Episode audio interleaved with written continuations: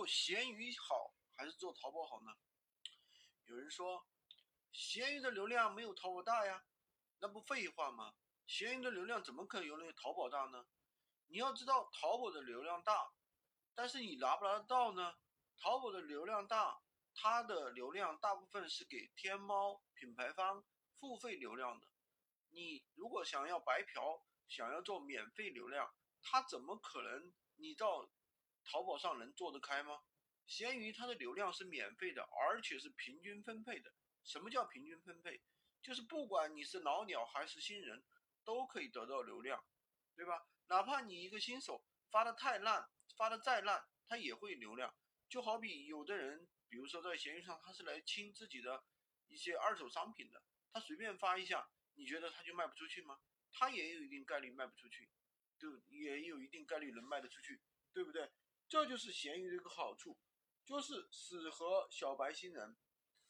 那么也有人说，哎呀，闲鱼太麻烦了，还有一单一单的去退，如果有退货的话，还有一单的去改这个退货地址，那不废话吗？因为你本身做的无货源呀，在不同的商家去拿货，那肯定会有这个问题啊。有顾客退货了，你要一单一单的去更更改地址，这是肯定的。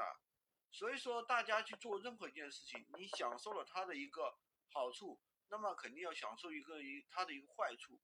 任何一件事情没有对与错，只有适合与不适合，对不对？那你说，那有的人愿意去做一些更高利润的，比如说啊，一些什么去义乌囤货呀、跨境电商呀，那普通人能做得了吗？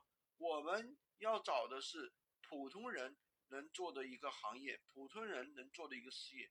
那如果说你只是一个普通人，那么我觉得可能咸鱼适合你。那就做一条咸鱼吧，争取咸鱼翻身。喜欢军哥的可以关注我，订阅我的专辑，当然也可以加我的微，在我头像旁边获取咸鱼快速上手笔记。